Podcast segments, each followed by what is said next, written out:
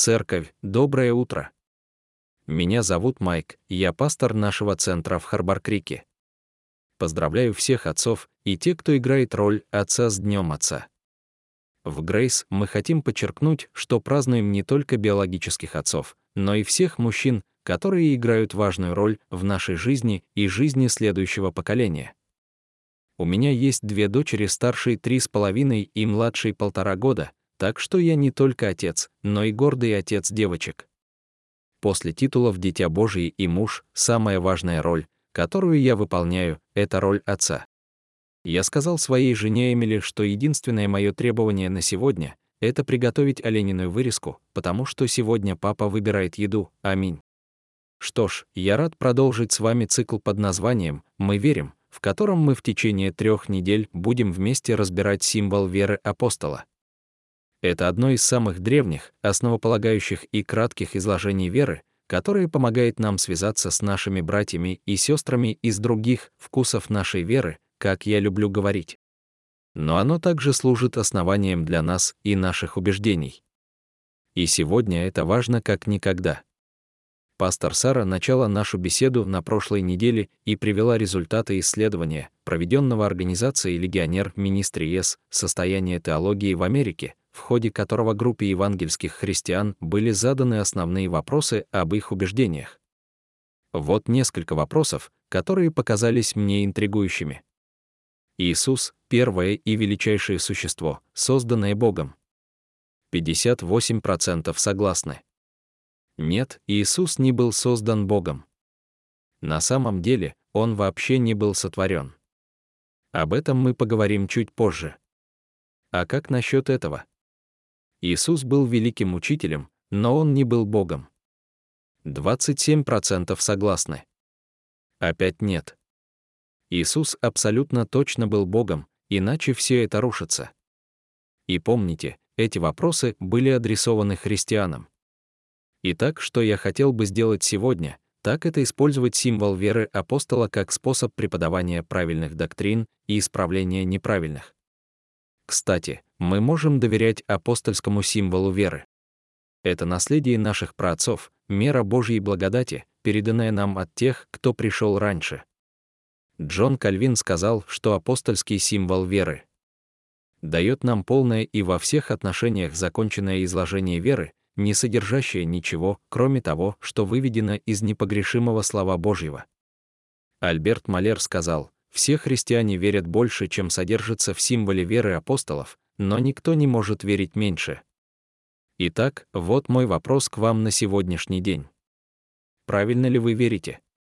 Согласуется ли ваше богословие, то, во что вы верите об Иисусе, с более чем 2000-летней историей веры христиан? Вот моя большая идея, то, во что вы верите об Иисусе, имеет решающее значение.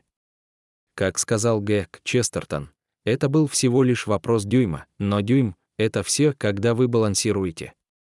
Итак, сегодня мы сосредоточимся на среднем разделе апостольского символа веры. И это все об Иисусе. И я думаю, что мы просто пройдемся по нему строка за строкой, объясняя и разъясняя по ходу дела. Итак, первое. Я верую в Иисуса Христа, Сына Его Единородного, Господа нашего. Помните, Христос это не фамилия Иисуса. Переводе с греческого оно означает «помазанник», а его еврейский эквивалент означает «мессия». Иисус — это Христос. И не просто Христос, но Иисус — Сын Божий. Матфей, Марк и Лука записали, как слышимый голос Бога назвал Иисуса своим возлюбленным сыном, как при крещении Иисуса, так и при преображении. Сам Иисус утверждал, что Он Божий Сын. В Евангелии от Иоанна 5. В 18 говорится, иудеи потому еще более искали убить его, что он не только нарушал субботу, но даже называл Бога Отцом своим, делая себя равным Богу. И вот в чем дело, евреи даже не произносили слово «Яхве», когда читали его в Библии, из благоговения перед именем Бога. И все же в Новом Завете ранняя церковь, которую возглавляли евреи, ясно заявляет о божественности Иисуса ибо в нем вся тварь божества обитает телесно. Вначале было Слово, Иисус, и Слово было у Бога, и Слово было Бог. Иоанна 1, 1, Библия ясно говорит нам, что Иисус — Мессия, Сын Божий и Господь. Итак, что это значит для нас? Это значит, что мы можем доверять Иисусу. Он тот, за кого себя выдает. Вам когда-нибудь лгали? Может быть, один из тех праздничных персонажей, который оказался не таким реальным, как вы думали.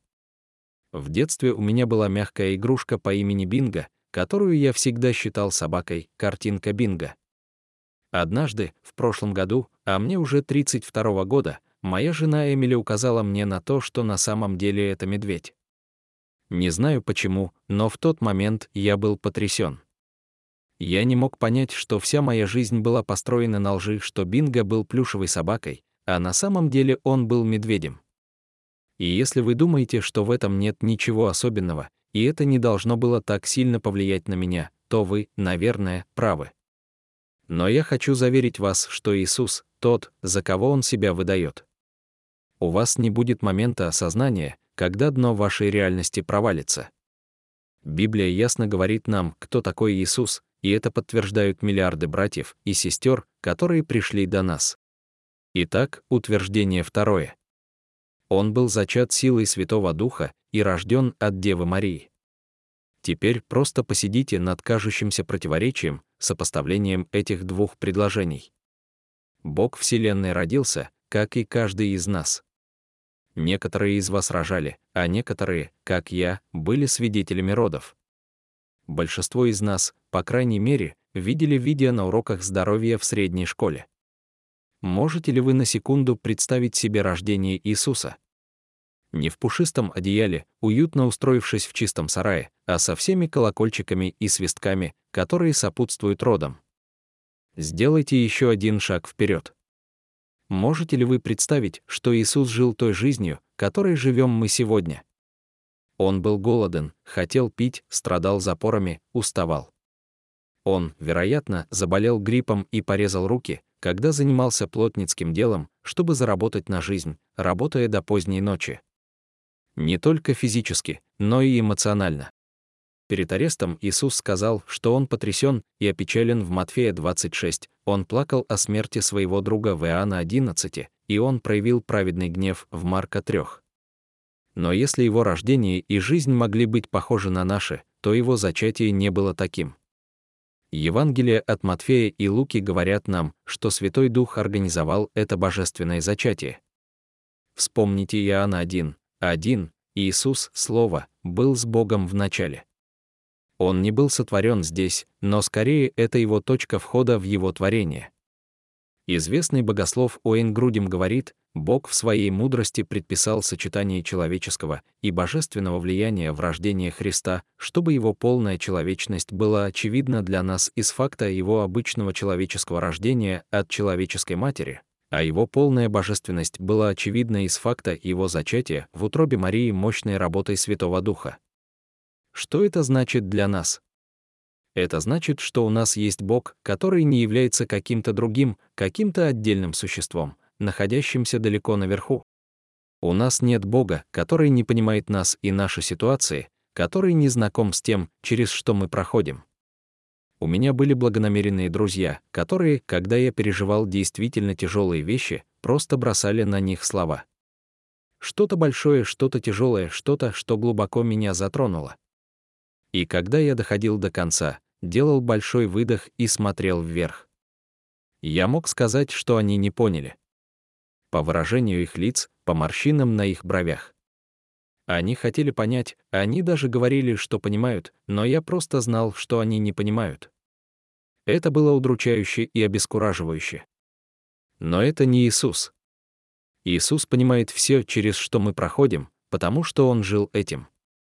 Перевод Библии под названием «Послание» дает Иоанна 1, 14 так «Слово стало плотью и кровью и обитало с нами». Хорошо, давайте продолжим. Он пострадал при Понтии Пилате, был распят, умер и был похоронен. Дело вот в чем. Идея о том, что Мессия, Спаситель, придет на землю в младенчестве, причудлива, но я уверен, что ученики могли бы ее поддержать.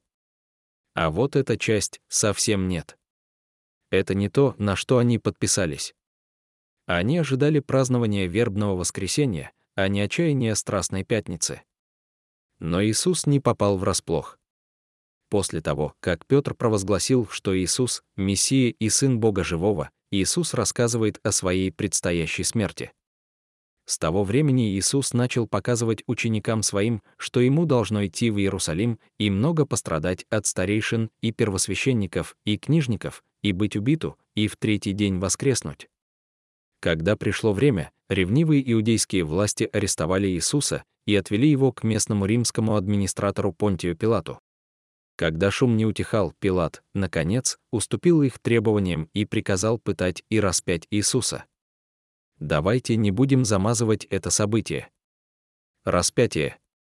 У каждого из нас есть свои милые ожерелья с крестом, татуировки и наклейки на бампере. Но нам нужно понять всю серьезность этого события.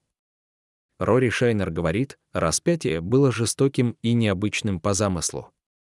Вся его театральность, нагота, потеря контроля над телесными функциями, медленность смерти, публичное зрелище, когда тебя выставляли на всеобщее обозрение, все это было рассчитано на то, чтобы вызвать стыд.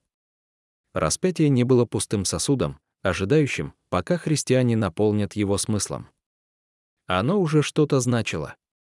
Неудачник. Не человек. Проклятый Богом. Вот основные значения распятия. Кларенс Джордан в своем пересказе Библии 1950-х годов, названном «Евангелие хлопчатобумажника», переводит Галатам 6.16 так. «Боже упаси, чтобы я когда-либо гордился чем-либо, кроме линчевания Господа нашего Иисуса Христа». Кстати, погребение — это интересная сноска, потому что обычно тело распятых людей оставляли гнить или бросали в общую могилу. Но только не Иисуса. Иисус родился, как мы. Он жил, как мы. Иисус умер и был похоронен, как мы. От утробы матери до могилы. Что это практически означает? Это значит, что Иисус ведет за собой в смерти. Во время службы в морской пехоте я много занимался ночной навигацией по суше. Ничто не сравнится с одиноким блужданием по лесу в кромешной тьме. Все, что вы можете сделать, это следовать своему компасу и надеяться на лучшее. Но когда ты находишься в этой темноте, самый маленький огонек кажется самым ярким из всех, что ты когда-либо видел. Когда вы видите этот свет вдалеке, вы чувствуете облегчение. Потому что вы знаете, что кто-то уже был там. Вы еще не знаете, сколько колючек, зарослей и крутых траншей лежит между вами и этим светом, но вы знаете, что его можно пройти, потому что кто-то другой это сделал.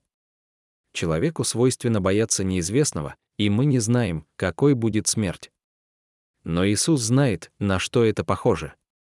Он умер. Он прошел путь. Он шел впереди нас и пережил то, что предстоит пережить всем нам. Пусть это будет для вас утешением. Иисус не только знает, через что мы прошли и через что проходим, но и через что нам предстоит пройти. Ладно, теперь о самом интересном. Он сошел в ад. Вокруг этой фразы существует множество мнений. И я не хочу вдаваться во все это здесь, потому что у нас нет времени.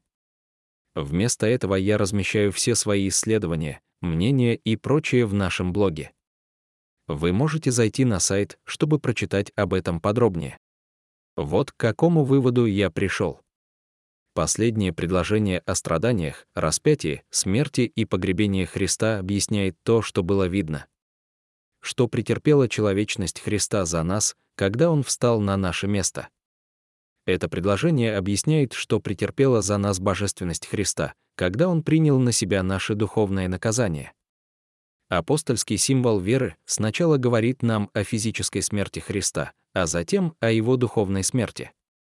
Видите ли, Бог есть каждое хорошее качество в бесконечной степени.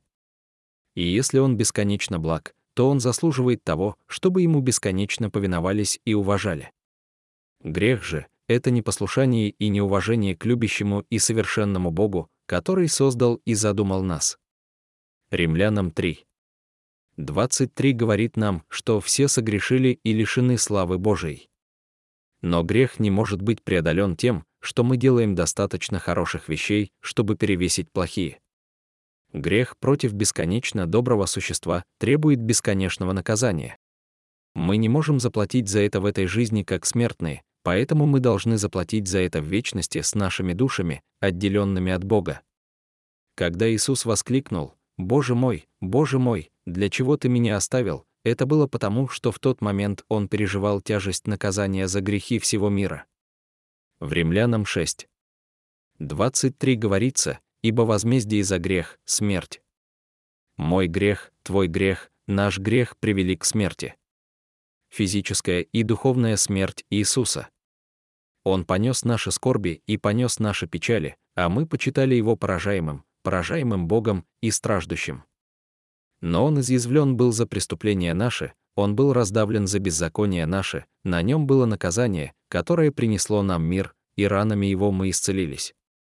Все мы, как овцы, заблудились, совратились, каждый на свою дорогу, и Господь возложил на него беззаконие всех нас. Что это значит для нас? Я хочу, чтобы вы подумали о грехе, которого вы больше всего стыдитесь. О вине, от которой, как вам кажется, вы никогда не сможете избавиться. Может быть, это что-то такое, о чем никто не знает. А может быть, другие знают, и вы искупили свою вину, но вы просто не можете снять себя с крючка.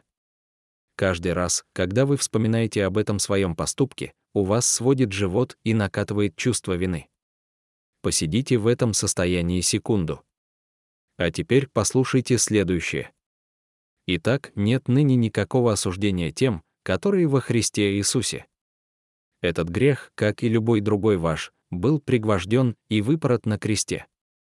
Иисус понес этот грех на своем физическом теле, и за этот грех Иисус пережил духовную смерть. Если вы во Христе, вам больше нечего нести. Иисус уже сделал это. Не осталось ничего, что могло бы встать на пути между вами и Богом, который отчаянно любит вас. Аминь. И вот почему мы можем иметь надежду посреди нашего безнадежного положения. На третий день Он воскрес. Воскресение — это важная часть, которую мы совершенно не можем оставить без внимания. Иисус не поддался смерти и греху, но Он победил их, воскреснув. Каждое Евангелие рассказывает нам, что в пасхальное воскресенье группа женщин нашла пустую гробницу. Вскоре после этого Иисус явился своим ученикам в разное время. Иисус посетил Петра, когда тот ловил рыбу, Фому, когда тот сомневался, и двух случайных учеников, которые просто шли и разговаривали и не знали, кто был с ними. Павел много пишет о воскресении в 1 Коринфянам 15. На самом деле концепция воскресения настолько важна для Павла, что он сказал. «А если Христос не воскрес, то и проповедь наша бесполезна, и вера ваша. А если Христос не воскрес, то и вера ваша тщетна, вы еще во грехах ваших». Почему это так? Почему воскресение так важно? Ну, если Иисус не может победить смерть, то мы уж точно не можем. Идея о том, что Иисус заплатил за наш грех, замечательно, но если это все, то что мы на самом деле получаем? Однако Павел продолжает, но Христос воскрес из мертвых, первенец из уснувших. Иисус ведет в смерть, и Он же ведет в вечную жизнь. И поскольку Иисус победил смерть, Он главный. Иоанн говорит в Откровении, когда я увидел его, Иисуса, то пал к ногам его, как мертвый. Тогда он положил на меня правую руку свою и сказал, «Не бойся. Я есмь первый и последний. Я живой, я был мертв, и вот, смотрите, я жив во веки веков. И ключи смерти и ада у меня. Никто не получит ключи от моего дома, если у него нет полномочий находиться там. У Иисуса есть ключи от смерти. У него есть власть. Теперь он управляет всем. Что это значит для нас? Никто не любит галстук, особенно мы, американцы с красной кровью, верно? Все ненавидели, когда НФЛ начала допускать ничьи. Только не американский футбол. Это для остального мира, футбола. На самом деле, самое лучшее в футболе — это пенальти высокие ставки и драма, которая заканчивается с однозначным исходом. Угадайте, что в вечном поединке между Иисусом и смертью не было ничьей. Иисус победил. Игра окончена. Он вознесся на небо и получил приветствие царя-победителя. Поскольку он воскрес, мы знаем, что он победил, и мы победим вместе с ним. Мы можем вторить пророку Осии в словах Павла, которые он приводит в 1 Коринфянам 15. «Где, а смерть, твоя победа? Где смерть, твое жало? Жало смерти — грех, а сила греха — закон. Но слава Богу! Он дает нам победу через Господа нашего Иисуса Христа. Аминь. Но история на этом не заканчивается. В следующем предложении говорится, «Он вознесся на небо и восел одесную Отца». Обратите внимание, что глаголы здесь переходят из прошедшего времени в настоящее. Зачат, рожден, страдал, распят, умер, погребен, сошел, воскрес, вознесся. Все в прошедшем времени. Но теперь он сидит в настоящем времени. Это значит, что все происходит прямо сейчас.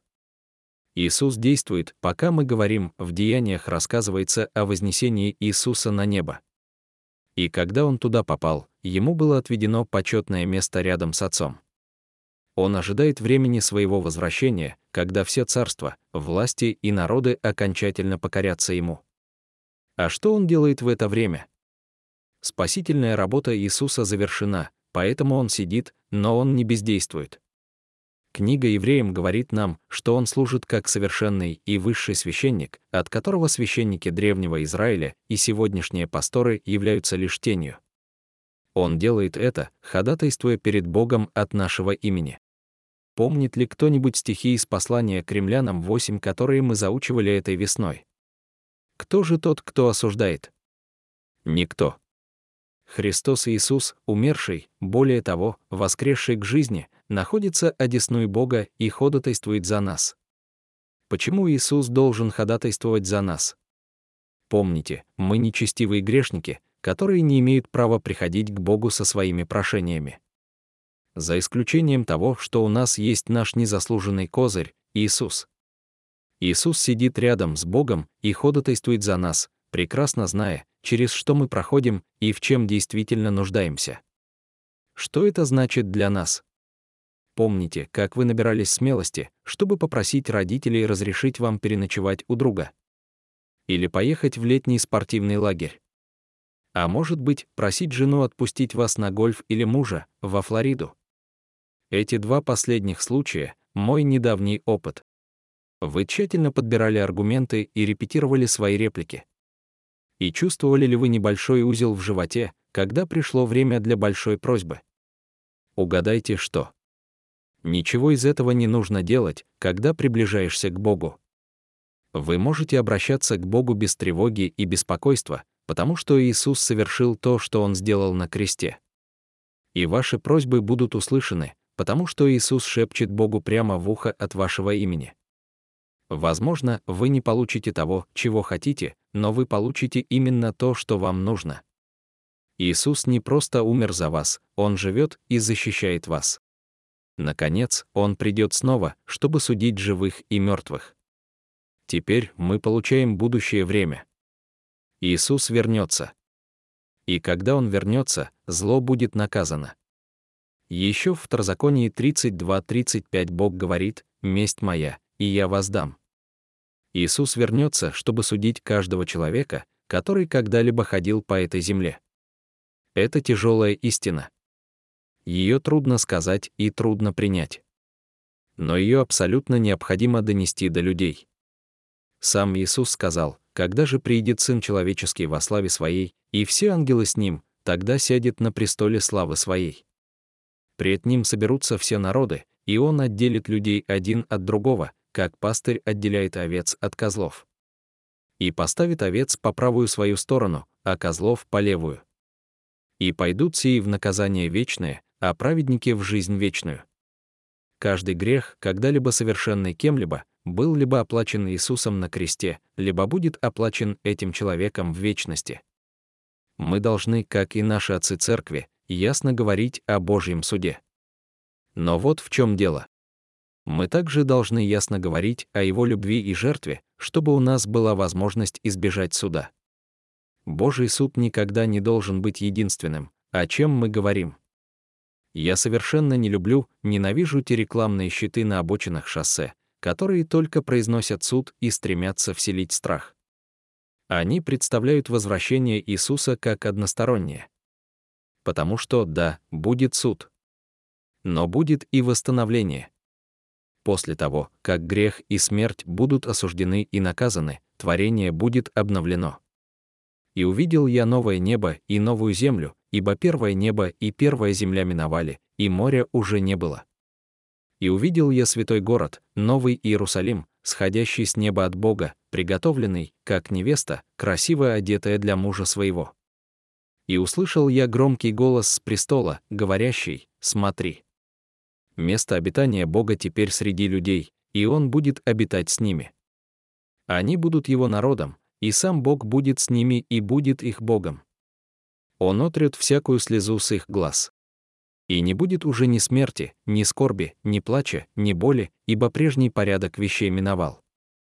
Грех будет побежден. Это означает, что больше не будет ни страданий, ни боли, ни смерти.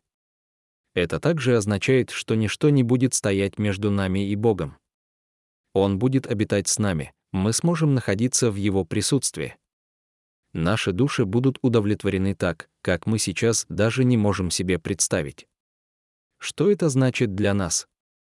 Смотрели ли вы когда-нибудь фильм или передачу, когда уже знаете, чем все закончится? Может быть, кто-то сказал вам концовку, но вы еще не смотрели. И вот, когда наступает кульминационный момент, вы нервничаете и полностью погружаетесь в действие. Но в глубине души вы не слишком волнуетесь, потому что уже знаете, что хороший парень победит. Угадайте, что? Мы знаем, чем закончится эта история. Те из нас, кто во Христе, знают, что нас ждет в будущем. Мы не знаем, как и когда именно мы туда попадем. Но мы знаем, что окажемся там. В Божьем присутствии, без греха, переживая совершенную реальность, для которой мы всегда были предназначены. Эндрю Мауди говорит, перспектива возвращения Иисуса и обещание Его суда показывает, что зло, это лишь мерцание в бесконечной дуге Божьей великой истории. В конце концов, Бог побеждает, зло проигрывает, а Иисус получает заслуженную честь. Теперь, когда мы завершаем наш сегодняшний разговор, вот чего я не хочу. Я не хочу, чтобы вы все ушли с кучей знаний об Иисусе, и на этом все закончилось. Только знание информации об Иисусе — это еще не все. Эта информация должна привести к отношениям и изменению жизни. Итак, каковы же наши дальнейшие действия, когда мы пытаемся применить эти доктрины? В апостольском символе веры есть семь утверждений об Иисусе. Выберите то, которое вы не совсем понимаете, или то, которое вызывает у вас затруднения, и поразмышляйте над ним. Пусть это станет темой одного из ваших стульев на этой неделе дополнительный зачет, 7 утверждений за 7 дней.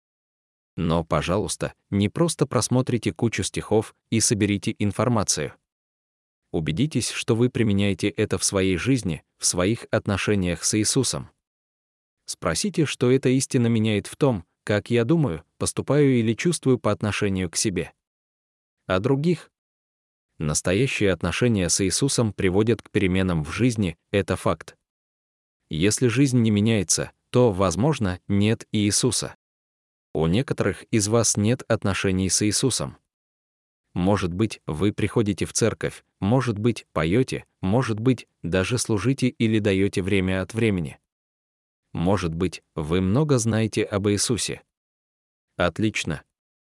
Но ничто из этого не заменяет отношений с Ним. Если вам трудно связать эти головные знания с сердечными отношениями, найдите кого-нибудь, кого вы уважаете и кто имеет такие отношения, и поговорите с ним об этом. Будьте любопытны. Спросите, что отличает эти отношения. И не бойтесь спросить самого Бога.